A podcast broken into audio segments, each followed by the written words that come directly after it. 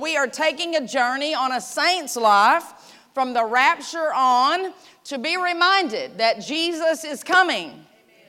And he's coming soon, praise the Lord. And he's coming with reward, praise the Lord.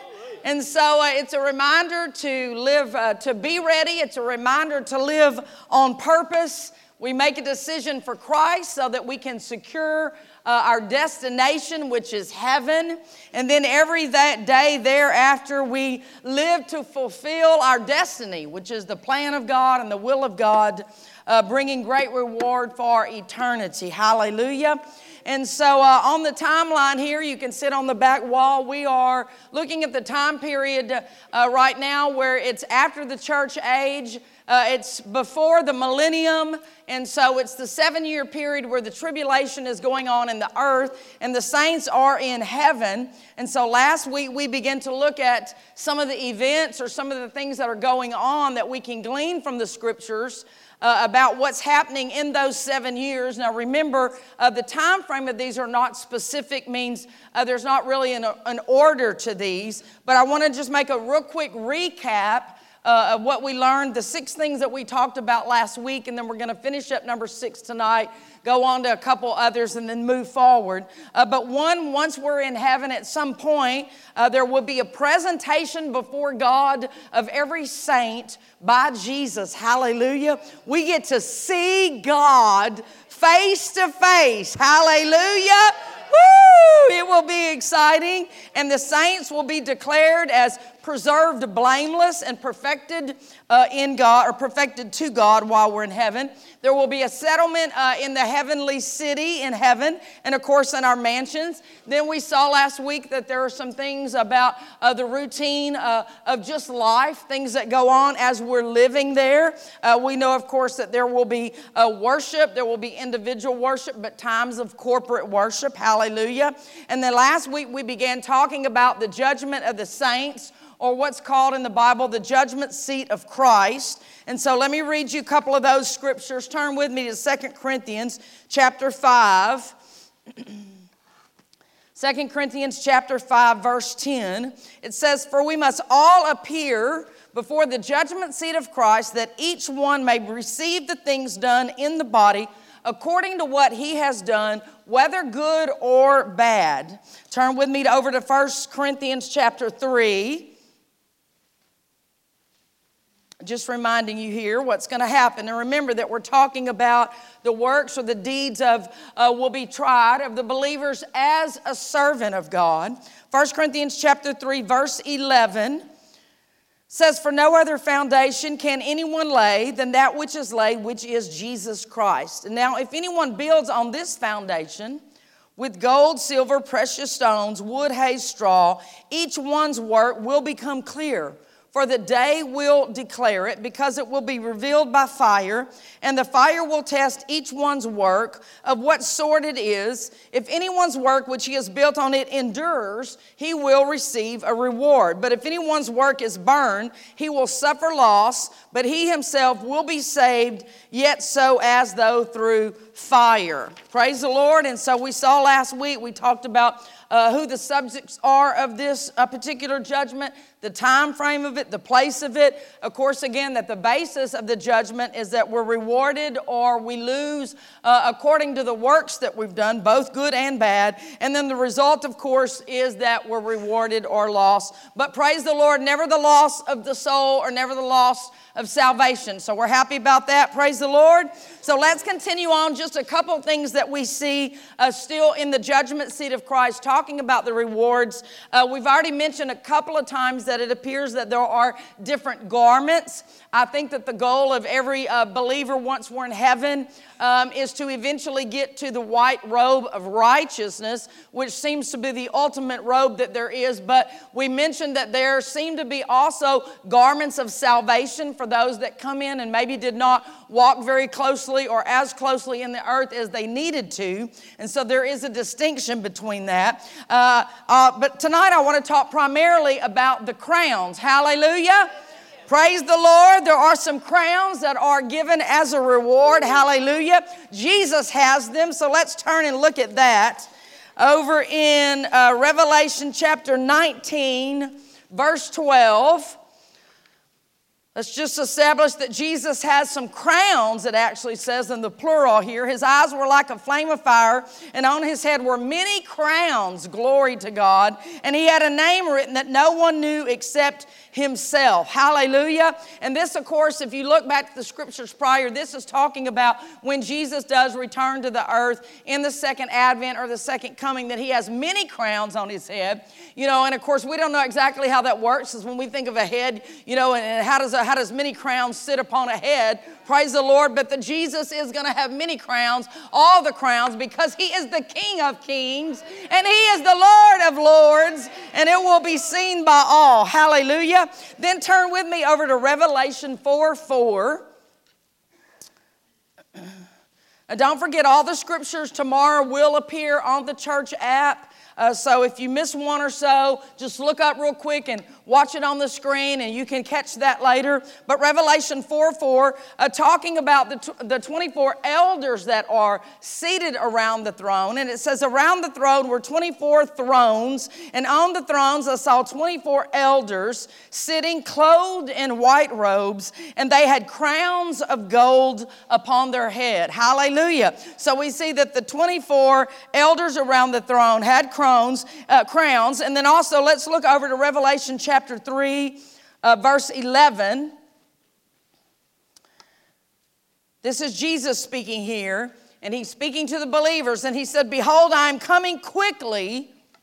Hold fast what you have that no one may take your crown. Hallelujah. So it's Jesus' intent that we all get a crown, have several crowns, and we're going to talk about the crowns here uh, tonight. We do, of course, know that a crown would reflect honor, it would reflect uh, the power of God. And we even see in Revelation 4 where there are times when we're worshiping the Lord where we cast our crowns uh, before Him, uh, denoting, of course, again, that He is the Lord of all and the one that is over us. In the Bible, it doesn't describe much about what the crowns look like, so we can use our imagination for that until we get there. But I just know that, this, that they're going to be glorious. They're going to be just beyond description beautiful. We can tell from Zechariah chapter 9, verse 16, that we know that they'll have jewels somehow in the crown. So don't worry if you don't get all the jewels here in the earth that you want. Um, you're, you can aim for them in heaven. Hallelujah. Praise the Lord. So let's look at the five different crowns uh, that we can tell from the scriptures there are. So turn with me over to 1 Corinthians chapter 9. You know, and as we go through this, we're, we're looking at these and seeing uh, what they pertain to and how we might, you know, if we fall into the category uh, whereby we be thinking that we can earn a crown. Hallelujah. So the first crown that we see from 1 Corinthians chapter 9 is the imperishable crown, or some people I've heard it called the incorruptible crown, and it's given for faithfully running the race for the Messiah. It also notes uh, about being temperate or moderate and disciplined in all things. And so let's go ahead and read that. 1 Corinthians chapter 9, verse 24. It says, Do you not know that those who run in a race all run, but one receives the prize. Run in such a way that you may obtain it. Now, what that's talking about there, it doesn't mean that not all of us can receive the prize. It means that no matter what in life, you have an individual race, and you're to run that race as if you are to be the winner. You're to do it to the utmost, giving it everything that you've got. Run in such a way that you may obtain it, and everyone who competes for the prize is temperate that means disciplined in all things. Now, they do it to obtain a perishable crown, but we do it for an imperishable crown. And therefore, I run thus, not with uncertainty, Paul speaking. Thus I fight, not as one who beats the air, meaning for nothing, but I discipline my body and I bring it into subjection, lest when I have preached to others, I myself should become disqualified qualified. Now, this crown that we see here, uh, which is the imperishable crown, is probably the crown uh, that Jesus was talking about in Revelation chapter 3, verse 11, when he was saying that you have a crown. This seems to be the most basic crown, the crown that we get for running our race, completing our course, enduring to the end, and staying with God. Hallelujah. So, just noting here that talking about being temperate or being disciplined means, of course, being a disciple of Christ, following his commands, his principles, his way, his leading. Uh, he has set before us a race, and he tells us to run to win. And so when I read this, I'm always reminded that God is a winner. Hallelujah. Praise the Lord. And because God is a winner and we are in him, then we are a winner also. Praise God. We are triumphant. We are victorious. Come on. We are an overcomer. Hallelujah. Come on. We are more than a conqueror. And this is how we need to see ourselves in this earth. Not just waiting for one day, but remember the most dominant image in your heart is the way that your life goes. And so we need to see ourselves as winning in life. And we already know that Romans chapter 5, verse 17 says that we will reign now. Come on, in this life. Hallelujah.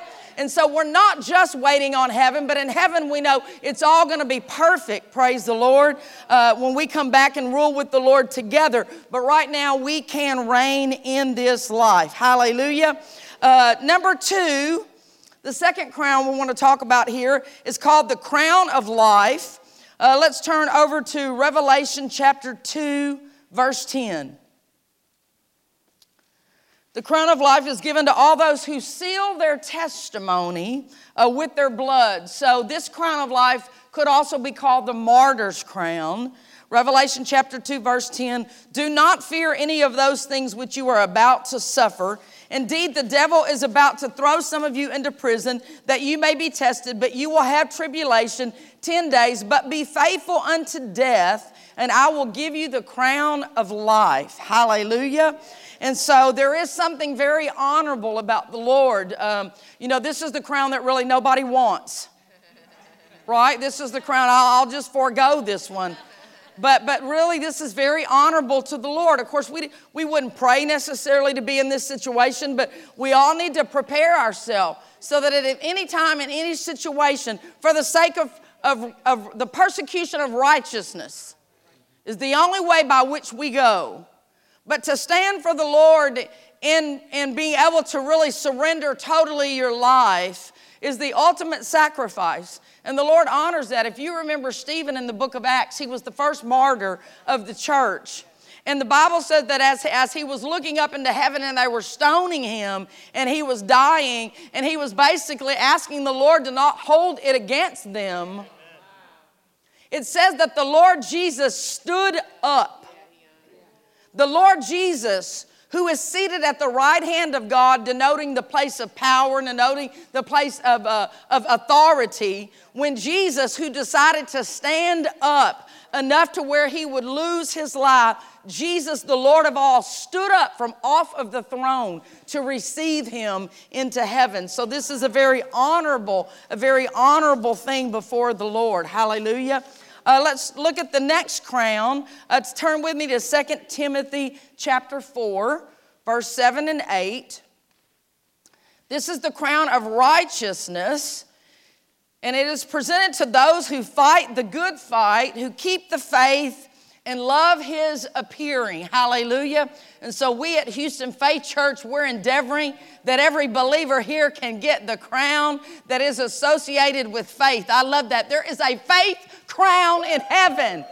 Don't let anybody ever tell you that your life of faith is not important. And I'm not just talking about general faith in believing the Lord, I'm talking about living a life of faith whereby we're believing God, trusting His Word, and causing things with our faith uh, to come to pass. So let's read that. 2 Timothy chapter 4, verse 5. This is Paul again speaking. I have fought the good fight, I have finished the race, I have kept the faith. Finally, there is laid up for me the crown of righteousness which the Lord, the righteous judge, will give to me on that day, and not only to me, but also to all those who loved his appearing. Hallelujah. And so, this is the one that the Lord's talking about those who are uh, living by faith in the earth, waiting for the return of the Lord, uh, waiting for him to come back, looking, ever, ever, you know, enduring and saying, This is it, I'm ready. Hallelujah. All right, turn over with me now to 1 Thessalonians chapter 2. verse 19.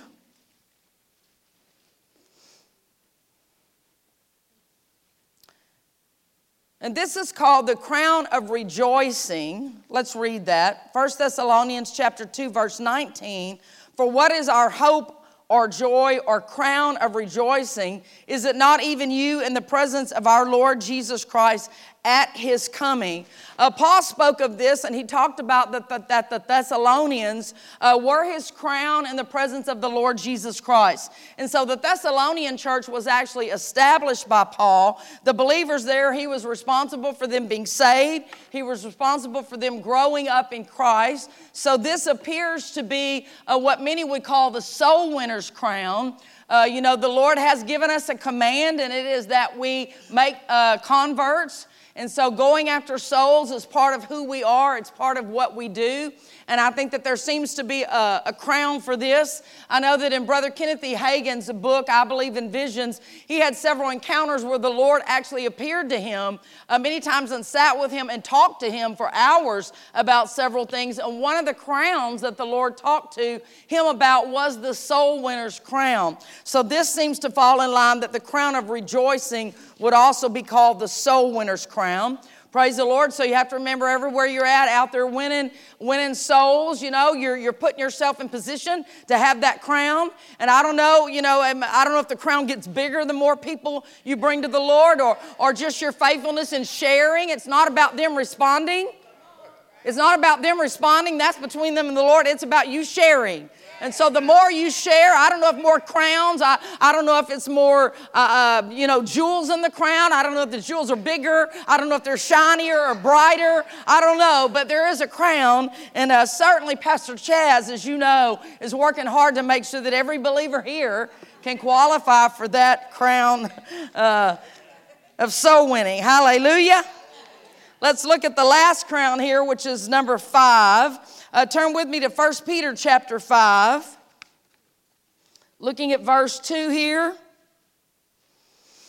This is the crown of glory that is given to the faithful preachers, the pastors, and the elders, it says, who feed the flock of God faithfully. Uh, so let's look at that. 1 Peter chapter 5, verse 2 says, Shepherd the flock of God which is among you, serving as overseers, not by compulsion, but willingly not for dishonest gain, but eagerly, nor as being lords over those entrusted to you, but as being examples to the flock. And when the chief shepherd appears, you will receive the crown of glory that does not fade away. Hallelujah. Praise the Lord. And so, you know, the Bible does talk about the elders and the, the elders uh, obtaining a good report. And so it's very possible that even if someone is not in a fivefold position, uh, but stands in that place of a leader and does that well and is accountable, they might uh, also qualify for that crown. Hallelujah. So we see the conclusion here of the judgment seat. Uh, that's really the primary things that we see here. Uh, knowing again that everybody uh, is, it's not about you being judged if, if you're a good person. It's about you being judged on your works for the kingdom. And it's not just pertaining to what you do in church, although we know in the assembly we serve God as we serve one another, but it's really how you do kingdom life everywhere. It's how do you do kingdom life at home? How do you do kingdom life at work? All of those things matter. Hallelujah. And so we know that we're all looking in this category for the uh, well done, good, and faithful servant. Praise the Lord. And so, just as a reminder that, you know, our faithfulness, uh, the kingdom work that we do, we will be rewarded for it. Uh, even the small things, the Lord says that when, when we're, we're faithful in the small things, He will make us ruler over much. And so we know that in the coming days, when we come back in the millennial time and we're going to rule and reign with Christ, uh, much of our reward, much of our position, our assignments, and the things that are going on are based on what happened at the judgment seat of Christ. Hallelujah. So we're all going to be diligent, we're all going to be found faithful and get our work done and stand before the Lord. Hallelujah. Let's turn over to number seven Moving on to something also that we see here during this seven years that the saints are in heaven, which is the marriage and the supper of the Lamb. Yes, turn with me to Luke chapter 22. This is a very clear event in the scriptures. Let's look at what Luke 22, 16 through 18 says. Jesus speaking here. He says, Now, for I say to you that I will no longer eat of it. Now, this is when Jesus established what we call the Lord's Supper or the Lord's table, which we know as believers that we partake of. And the Bible says that we're to do uh, it in remembrance of the Lord until He returns. And so the Lord had instituted that supper at this time, uh, that communion table, whereby we would remember what the Lord has done for us. And He says, For I say to you, I will no longer eat of it until it is fulfilled in the kingdom of God. And then he took the cup and he gave thanks and he said, Take this and divide it among yourselves, for I say to you that I will not drink of the fruit of the vine until the kingdom of God comes. And so, what we see here is that the memorial supper or the communion table, the Lord's Supper that we have here in the earth, will give way to a marriage feast, hallelujah, in heaven. Now, I do believe that this is the one event that we can kind of put a time frame on. I believe that this is going to be the last event that is going to happen in heaven. And the reason that I believe that is for number one, it says that all of the first resurrection must partake of the marriage and, uh, supper of the Lamb. So we have to wait until the 144,000 Jews that are saved uh, until they're raptured up at mid tribulation. We have to wait till all the tribulation martyrs are saved and raptured up to heaven. Then also, if you study out the Hebrew tradition of the wedding and the feast and the things that happened, uh, the wedding always gave way at the end to a big uh, feast, a big supper that they had. And the supper was always at the very end of the marriage. And so this is actually the time in heaven when all of the saints, the first resurrection saints, are going to be in heaven and we're going to be married to the Lord as the bride of Christ. Hallelujah. Now, when I say the bride of Christ, I'm not just talking about heaven in a place, but I'm talking about everything that pertains to heaven the heavenly place, everything that's in heaven, as well as all of the people that are there. Hallelujah. Let's read also uh, Revelation 19, verse 7 through 9. Says, Let us be glad and rejoice and give him glory, for the marriage of the Lamb has come, and his wife has made herself ready. And to her it was granted to be arrayed in fine linen, clean and bright, for the fine linen is the righteous acts of the saints. And then he said to me, Write, blessed are those who are called to the marriage supper of the Lamb. And he said to me, These are the true sayings of God. Hallelujah. So there is going to be a time uh, when we're going to uh, be married to the Lord and at that time be called the bride of Christ. This will be again, as I said, what's really called the New Jerusalem or the Holy City, which is not just a place, but it's all of those who live in it. Hallelujah. And I want you to point out here that because in the marriage supper, uh, it's, it's apparent that everybody is in heaven at that, at that time. So there must be some short, at least some short period of time in the earth when there is no one in the earth who knows God and who knows the Lord. I don't know how long that will be. I don't know how long the supper will last, uh, but it's very apparent from the scriptures that that will be the case. Praise God. Also, now let's look at number eight here and things that are going on in heaven while we're there for the seven years. Uh, is there will be preparation. We as the saints will be preparing uh, for the second advent or the second coming of the Lord and the one day battle of Armageddon, and then the, what will be the establishment of an eternal government in the earth. Hallelujah. So let's turn to, let's see, let's turn to, I'm not going to read much about this. I'm going to give you some scriptures that you can make note of. Uh, Revelation 19, 11 through 21, Revelation 21 through 10, Zechariah 14, uh, verse 5b and also verse 9. And then let's turn over to Revelation 1 6. Uh, the reason I'm not going to talk about much about this is that as we move on here, we're actually going to talk tonight about the second coming and about the Battle of Armageddon. And so I don't need to really talk about that, but you have to understand that even though we are, uh, we are one thing that never changes in heaven is God's original intent that the Holy Spirit would live in us. You know, when God breathed the breath of life into man, He breathed the Spirit of God into man. Hallelujah. And so we will still have the Holy Spirit uh, living within us and upon us, but it does seem, just according to scriptures, that in heaven, uh, People have presented it like we get in heaven and just we know all things. It doesn't seem that the scriptures really prove that out because it seems to be that there's learning and there's things that are going on in heaven.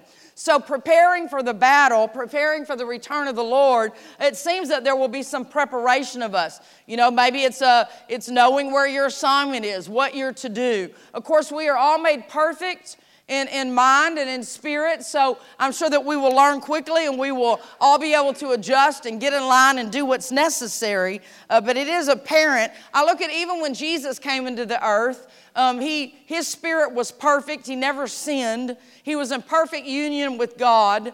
Uh, but yet, it, the Bible says that he still grew in wisdom.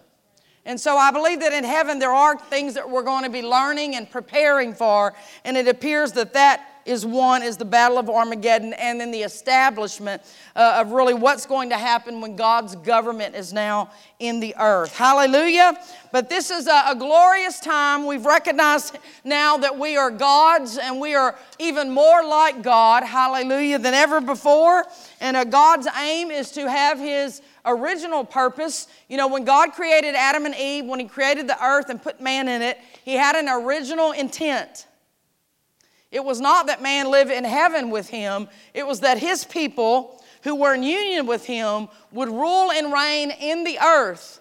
Hallelujah. And so God is working to get back to his original intent. And at this point, we will be his people and we will be the ones coming back with Jesus in the earth to rule and to reign. So we're going to move into talking about uh, here on the timeline. Now we're going to come out of the seven years of heaven and that point that says the second coming of Christ. And you see there on the bottom where it talks about Armageddon. Uh, so let's go ahead and get ready for that. If you do want to study out things that are going on in the earth and the tribulation, uh, you can read about that in Revelation chapter 6 through uh, chapters 18. But praise the Lord, the second advent, Jesus is coming, and now he's coming back with his army. He's coming back to the earth. Uh, this is actually going to take place. The, uh, the one day battle is associated with the return of the Lord. It's called the Battle of Armageddon. It's going to be in the west of Jordan, in the northern uh, part of the plains of Jezreel, uh, Megiddo. And uh, this is what's going to happen is that Christ is going to come back in the clouds. Hallelujah. Just like we saw, he departed in Acts chapter 1, verse 11.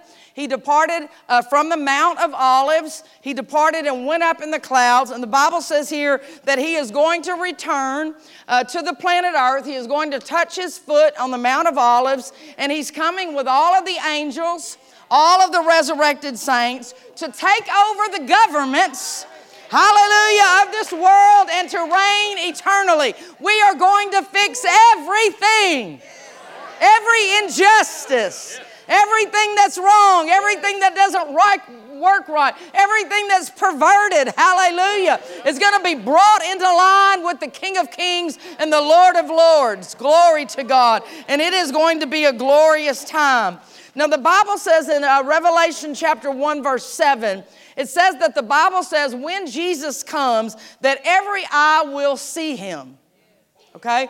Now, we don't really know how that's going to work. Uh, there's different views on that. Some people believe that it's going to be a supernatural event where somehow everyone all over the world uh, is able to see Jesus return uh, from the clouds. Some people believe that it's not, that because he's coming and going to touch his foot in the Mount of Olives, they believe that only people in a certain region will actually see him as, as he returns. But what we know that today, is because of technology. You know, 50 years ago, you would have had to say it will have to be a supernatural event because technology wouldn't have allowed for anything other than that. But today we do know that with technology, it is possible that someone in that region, when it happens, pulls out their camera, pulls out their phone, and begins to video, and then it goes viral all over the world for the whole world to see. Glory to God. We don't know how it's going to happen, but we know this Of course, we're already with him, but anybody that's in the earth, it won't be missed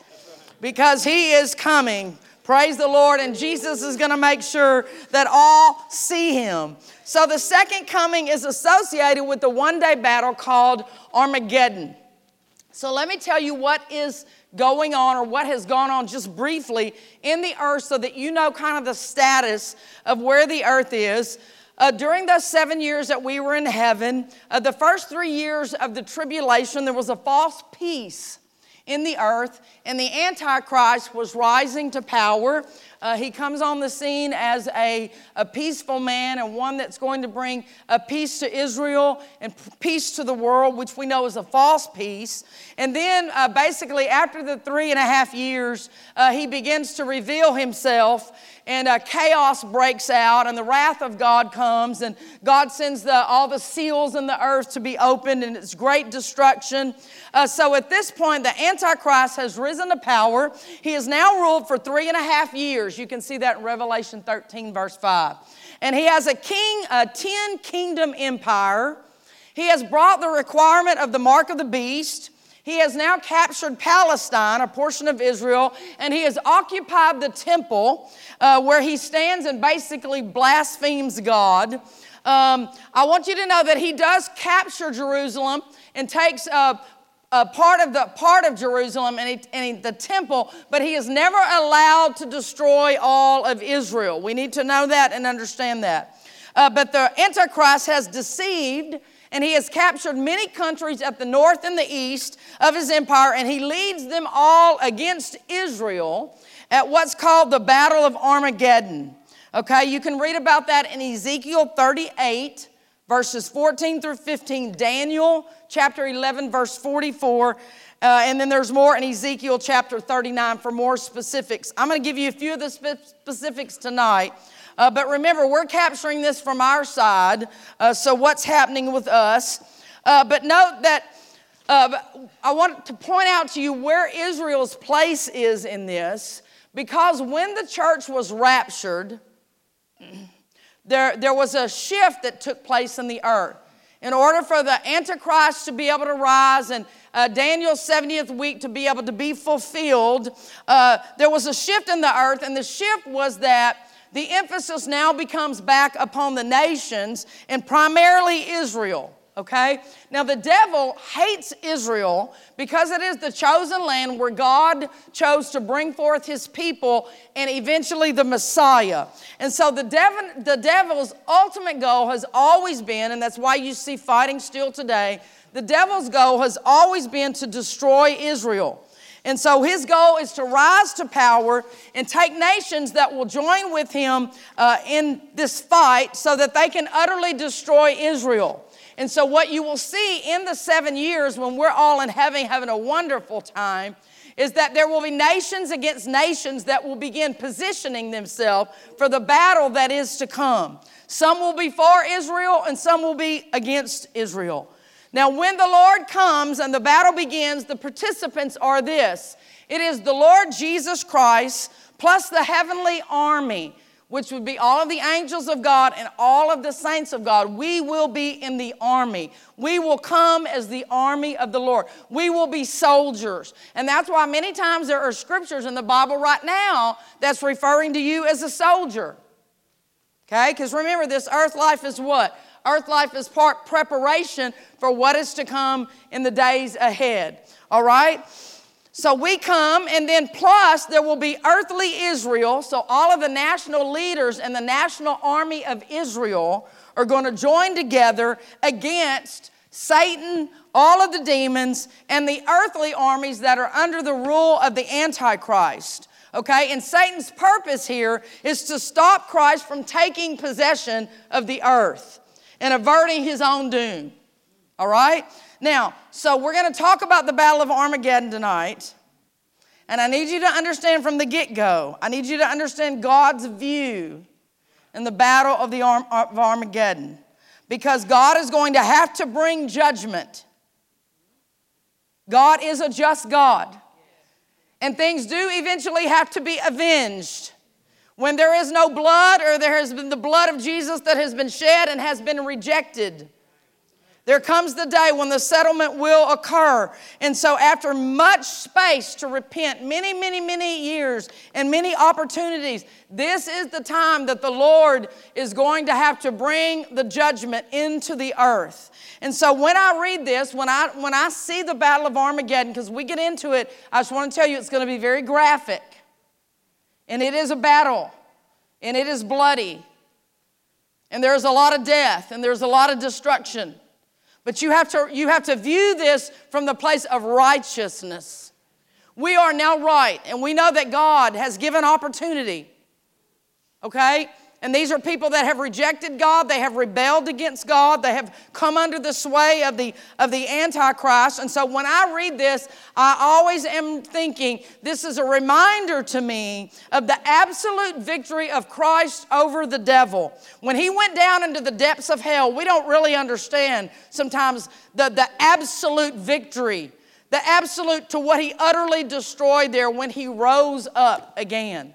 And so when we're reading this, we have to understand that now what Christ did in the depths of hell and what has been a spiritual thing will now be brought forth in the earth for all to see. Hallelujah. And so we will fight in the Battle of Armageddon, but for us it will be a swift fight. For us it will be an easy fight. Uh, I like to think of it as like in the Old Testament when you saw, uh, there are many accounts where the angels of the Lord would be fighting, and with one swipe, with one swing of the sword, thousands upon thousands would be slayed. That's what it will be like. Okay? All right. So turn with me over to, let's look at a few scriptures about Jesus returning. Matthew 24, verse 27 through 31. While you're turning there, let me say this. Uh, we do know that there is, there is an event in the Bible where all of Israel shall be saved, and we'll cover that next week so that you can see where that, because it is associated with the, the Battle of Armageddon, and so you'll see how that works out. Matthew chapter 24, verse 27, Jesus speaking, he says, For as the lightning comes from the east and flashes to the west, so also will be the coming, so also will the coming of the Son of Man be. For wherever the carcass is, there the eagles will be gathered together. Immediately after the tribulation of those days, the sun will be darkened, and the moon will not give his light, and the stars will fall from heaven, and the powers of the heavens will be shaken. Then the sign of the Son of Man will appear in heaven, and then all the tribes of the earth will mourn. And they will see the Son of Man coming on the clouds of heaven with power and great glory. And he will send his angels with a great shout of a trumpet, and they will to gather together his elect from the four winds and from one end of earth to the other. Now, you'll just have to remember that. That ties to the all of Israel shall be saved. We'll talk about that next week. But this is just a setup, seeing here that the Lord is coming. Uh, know here that the reference of the eagles, if you study that out in the scriptures, it always specifically ties to the second coming. Uh, note here uh, in verse 31 that this is a different trumpet. This is not the trumpet of the rapture. This is not the trumpet of any of the seals. This is actually the trumpet for the second coming of the Lord. But the Lord will come, as it says here, uh, in great glory to demonstrate his power and his might in the earth. Okay, turn to Revelation chapter 1, verse 7. Just want you to say about the every eye will see him and that this is a world event. Behold, he is coming with clouds, and every eye will see him, even they who pierced him. That means the Jews, they are the ones who pierced Christ. And all of the tribes of the earth will mourn because of him. Even so, amen. Okay, turn with me over to Jude. We know Jude does not have chapters, so it's Jude 14 and 15 or if you're in an electronic device, I think they put it Jude 1, and then it would be verses 14 and 15. We're just going to begin to talk here about some of the things that are going to happen as the Lord is returning. Jude 14 and 15. Now, Enoch, the seventh from Adam, prophesied about these men also, saying, Behold, the Lord comes, look at this, with ten thousands of his saints. Glory to God. He is coming on a white horse, and we are riding with him, praise God. It says to execute judgment on all, to convict all who are ungodly among them of all their ungodly deeds which they have committed in an ungodly way, and of all the harsh things which ungodly sinners have spoken against him. And so there is coming a day of reckoning. Hallelujah. And the Lord is merciful. Yes, the Lord is merciful. And that's why He's given great space to repent, great time to repent. But again, because of the, the value and the honor that is in the blood of Jesus, there must come the time when judgment comes for those who have rejected Christ. So, this is the righteousness of God.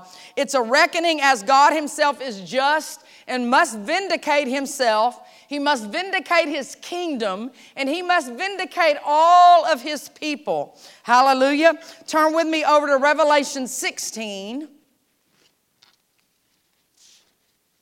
verses uh, 13 through 16. Now, this is going to describe the work of the Antichrist in order to have the nations and the people follow him.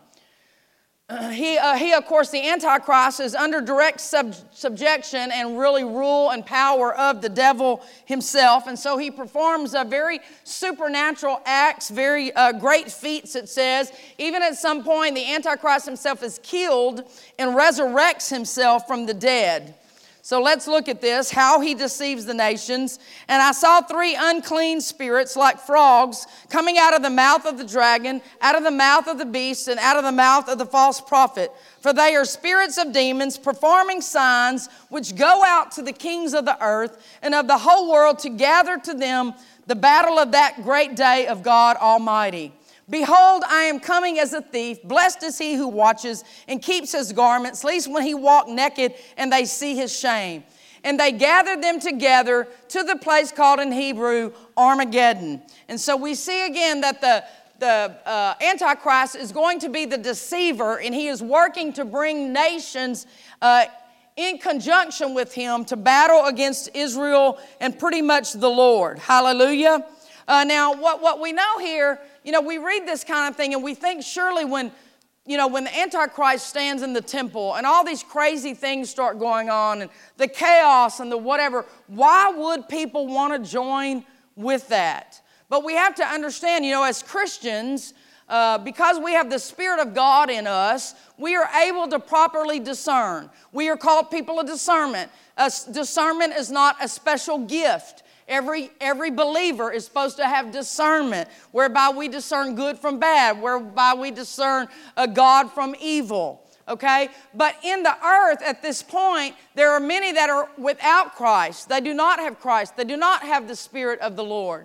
And so they're not able to really discern. And so that's why the Antichrist, working under the rule of the devil, who is the great deceiver of all time, is able to deceive people okay? And so he's doing all kinds of things that make him look like he uh, is ruling and like, you know, really like he is God. Is, is how he's making it uh, appear uh, to people. So we have to understand that that's how this is working. Amen? Okay, let's, uh, one analogy I always give to people is that as a Christian, if, if someone was to come up to you and, and say to you, uh, you know, the spirit of the devil is in me, and I'm going to stretch forth my hand, and I want you to take my hand so that I can utterly destroy you. People would not do that. They would say, No way. No way. I'm not going to take your hand. I, I see what's happening. But the deception is the opposite of that. Deception clothes itself as something good, and it comes as something that's powerful, something that's enticing, and it, and it extends the hands to say, I'm offering you something. And it's, it's drenched on the backside of destruction and death and everything that is not God, but it's a deception. And so that's why a nations, a whole nations are deceived, and people themselves are deceived to come uh, basically and, and line up here with the devil. All right, turn with me over to Zechariah chapter 14. Oh, when I think about that, I always think that that's group that says that uh, for a lack of knowledge that people perish. And this will certainly be the case. Zechariah chapter 14, verses 1 through 7. It says, Now behold, the day of the Lord is coming, and your spoil will be divided in your midst, for I will gather all the nations to battle against Jerusalem.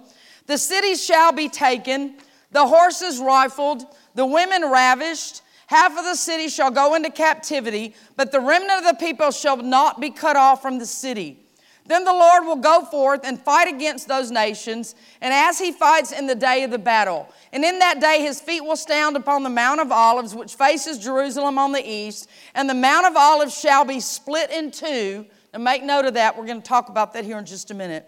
From east to west, making a very large valley, half of the mountain shall move toward the north, and half of it shall move toward the south. Wow, what a sign. Then you shall flee through my mountain valley, for the mountain a valley shall reach to Azal. Yes, you shall flee as you fled from the earthquake in the days of Uzziah, the king of Judah. Thus the Lord my God will come, and all the saints with you.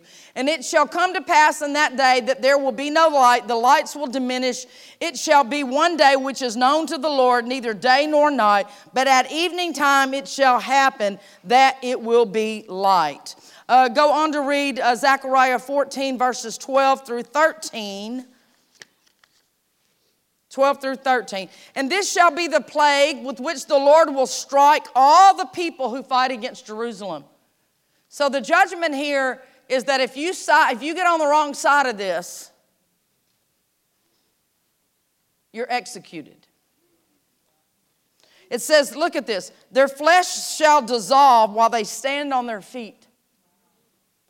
Their eyes shall dissolve in their sockets, and their tongues shall dissolve in their mouths. It shall come to pass in that day that a great panic from the Lord will be among them. Everyone will seize the hand of his neighbor and raise his hand toward his neighbor's hand. It's just total chaos, and everybody just begins fighting everybody. And then in verse 15, it says, uh, Such also shall be the plague on the horse and the mule, on the camel and the donkey, and on all the cattle that will be in those camps, so shall this plague be. I mean, this is really, this is really supernatural stuff uh, that gets involved here uh, in, the, in the midst of this. Uh, let's go on to Second Thessalonians chapter 1. Now, again, remember, as we're reading this, we're remembering uh, that this is showing the might and the power of our Lord and that He has to bring judgment. Second Thessalonians chapter 1, verse 7. And to you who are troubled with rest when the Lord Jesus is revealed from heaven with his mighty angels in flaming fire, taking vengeance on those who do not know God and on those who do not obey the gospel of our Lord Jesus Christ. That's kind of interesting that there's a distinction there.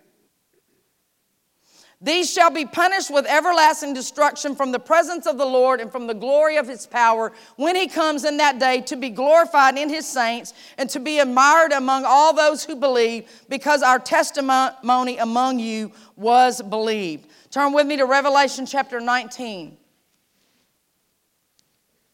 I notice there's no shouting going on.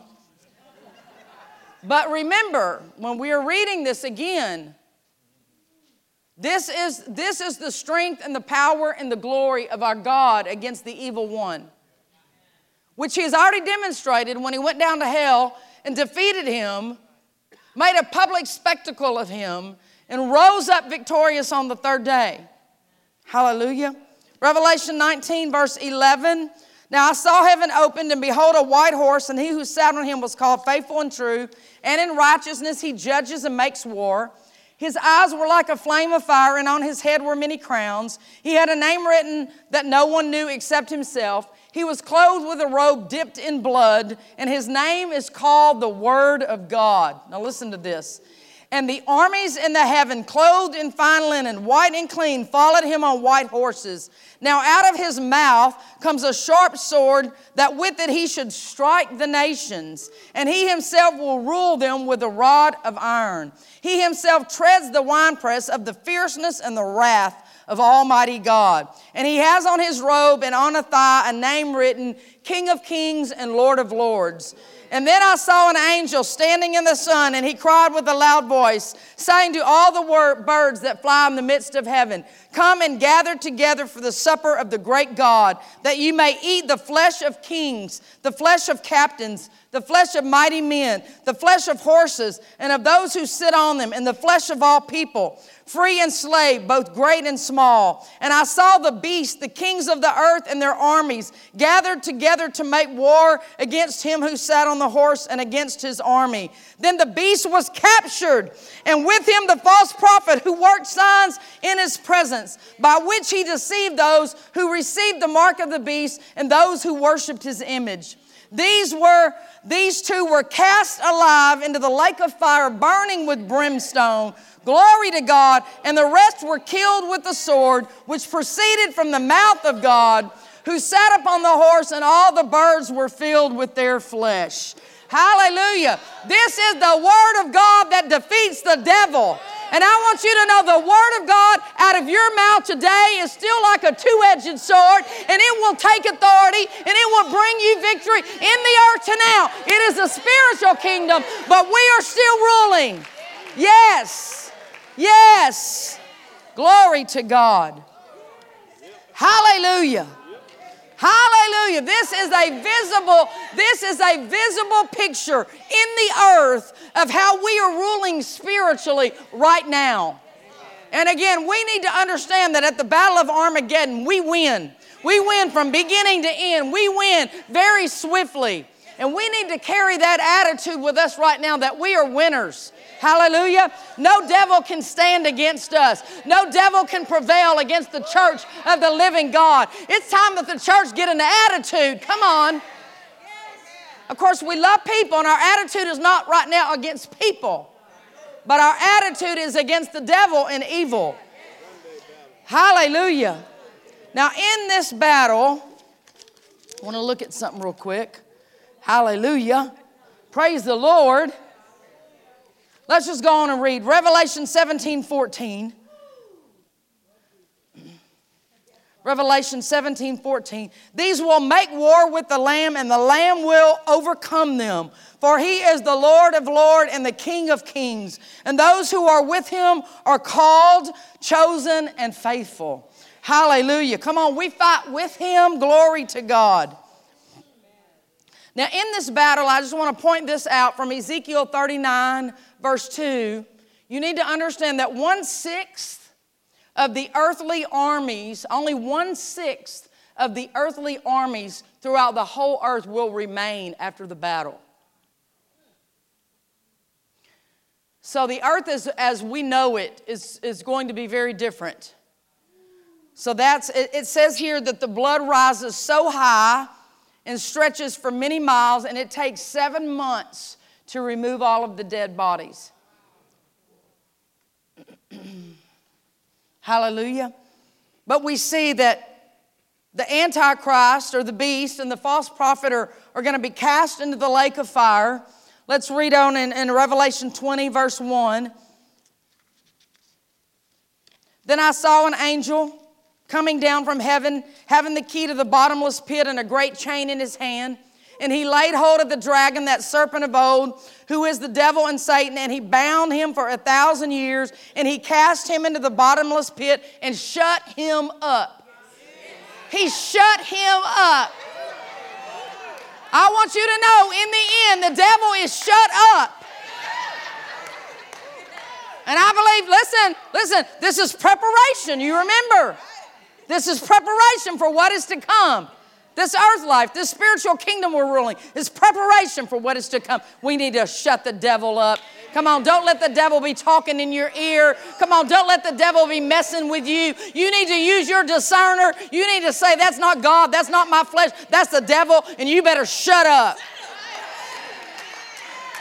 It's time that the church stop buying into the devil's lies, letting the devil, yeah, yeah, yeah, yeah, yeah, yeah. Come on, rise up with the Word of God. Praise the Lord. Verse 3, I want to read that part again. I want to read it again. And he cast him into the bottomless pit and shut him up and set a seal on him so that he should not deceive the nations no more until the seven years were finished. But after these things, he must be released for a little while. So let's remember that the Antichrist, the beast, the false prophet, and the devil himself are cast into the lake of fire. The devil is bound, chained for a thousand years. Now the battle is over, glory to God, and we have won. Hallelujah. We have won. And I love that. Just, I want you to look back here and just see what we're called. We who are with him are called. You're already called. Come on, you're called to bear his name right now. Come on, you're called to rule and reign spiritually right now. We're chosen. Hallelujah. We are the chosen of the Lord and faithful. Glory to God. Hallelujah. Praise the Lord. So, next week we're going to go into now the battle is done, and now we move into the thousand year, the millennial reign of Christ, uh, the millennium time where, where the thousand years, and it's, it's going to be really interesting to talk about who crosses over. There are people still living who's going to be able to cross over into the millennium. Not everybody that's living will be allowed to go in. Uh, so it's going to be a very interesting conversation, but I want to back up for just one moment and talk about a couple of things uh, that came out back when we were uh, reading Ezekiel chapter 14, I think it was, in verse 4, where it said, when Jesus, remember, when he steps on the Mount of Olives, that, that, that the mountain is going to split. Okay? And so, what a sign. Here, are you know, the Antichrist and the false prophet and them been doing all kind of stuff in the earth, but what a sign Praise the Lord, when the earth actually changes. And so I want to talk about that uh, in Isaiah chapter 35. So we know what's coming uh, in this uh, millennial reign where there's going to be just great changes in the earth. I believe that this happens uh, when the Lord steps his foot down. And so uh, Isaiah 35, verse 1 and 2, it says, The wilderness and the wasteland shall be glad for them, and the desert shall rejoice and blossom as, as the rose, and it shall blossom abundantly and rejoice, even with joy and singing. And so there's going to be uh, all kinds of things that are going to take place in the earth as soon as the battle is finished. Uh, Isaiah 35, verse 6 says, For the waters shall burst forth in the wilderness, and the streams in the deserts, and the parched ground shall become like a pool, and the thirsty land springs of water. Uh, so there's all kinds of things. Uh, what I want you to know here, let's see. Uh, Revelation 16, you don't have to turn there, but Revelation 16, verse 20 says, uh, Then every island fled away, and the mountains were not found. And so we see that there's going to be uh, some changes uh, in the earth. I mean, this is going to be such a sign. There's going to be no denying uh, who Jesus is, that he is the Christ, and really who he is. Uh, but I just want to point out uh, something kind of interesting uh, that you might want to study on your own time is that it seems uh, in days prior, uh, there was one time that there was a previous change in the earth prior to really when, when all of the earth was in one piece. Uh, and we can read about, you can read about that in First Chronicles chapter 1, verse 19. Uh, but I want to read about it here in Genesis chapter 10, verse 25. It says, To Eber were born two sons.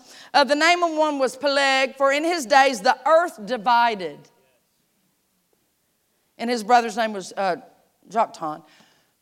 But it seems that back in the original day, the earth was all together, and then there came an event, something happened, and the earth split. So this is not going to be the first time uh, that this has happened. Uh, but also, you know, it's, uh, we can see from the scripture uh, that it's possible that there was also something uh, that happened in the earth drastically. Uh, between Genesis 1 1, remember when the earth was void and, and dark and, and things were happening, and then uh, the Lord spoke and the light came, and it really was the glory of God that came uh, and lit up the earth because that was prior to uh, the sun and the moon being established. And so it was the glory of God that lit the earth originally. Um, but I just want to talk about that for a minute. Um, there are four views as to what happened uh, we, between Genesis 1 1 and Genesis 1 2. And so I'm going to tell you what the four theories are, and you can study this out sometime if you want it. Uh, the four theories of creation, uh, they're called. Uh, one is called the gap theory or the creation gap uh, between Genesis 1 1 and Genesis 1 2. And it represents that there was a gap of time, and in really an unknown gap of time. It doesn't say how long the gap of time uh, was, uh, but things happening in Genesis 1 versus in Genesis 2. And then there, uh, the second theory is called the 24 hour day theory. And so some people believe that there was only a 24 hour time frame between Genesis 1 1 and Genesis 1 2. Um, and then the problem, the problem with that theory, in my opinion, I'm just, now this is my opinion, um, is that uh, there's a lot of testing of the earth and the age of the earth, and it just seems that the earth age is, is older than what we would see from Genesis 1 2. So that's something to consider there. The third is called uh, the day, and it was where basically uh, uh, it just progressed, and the days were like the days weren't 24 hour period, and they just lengthened. And then, of course, number four is Darwin's theory, which we know is a lie. Uh, and does not have any biblical basis at all, so we can totally uh, reject that. But you might study that out sometime. Um, if you want to know where Pastor Chaz and I fall out, we're gap theorists. Uh, we believe that there was a big gap between Genesis 1 and Genesis 2, and I believe it can explain. It takes uh, uh, an, it makes room for an explanation of the Ice Age and uh, the dinosaurs. I mean, we do have dinosaur bones, and so we have to account for dinosaurs somehow. Uh, and that it was highly probable that people like weren't living, uh, you know, in that time frame, and so that's kind of where we fall out. But anyway, it's just kind of an interesting little note there uh, that you can study out at your leisure. Praise the Lord.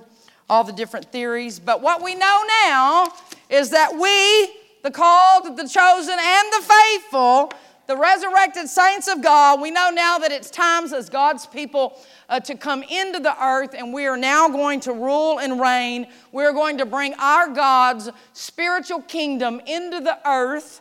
Hallelujah.